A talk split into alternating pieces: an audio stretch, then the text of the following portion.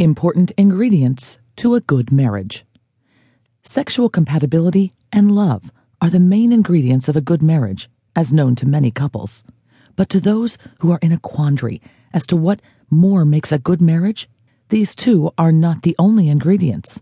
There are other aspects in a marriage that need to be there to complete the scene, and they are fidelity, love, perseverance, respect, romance, trust, and open communication.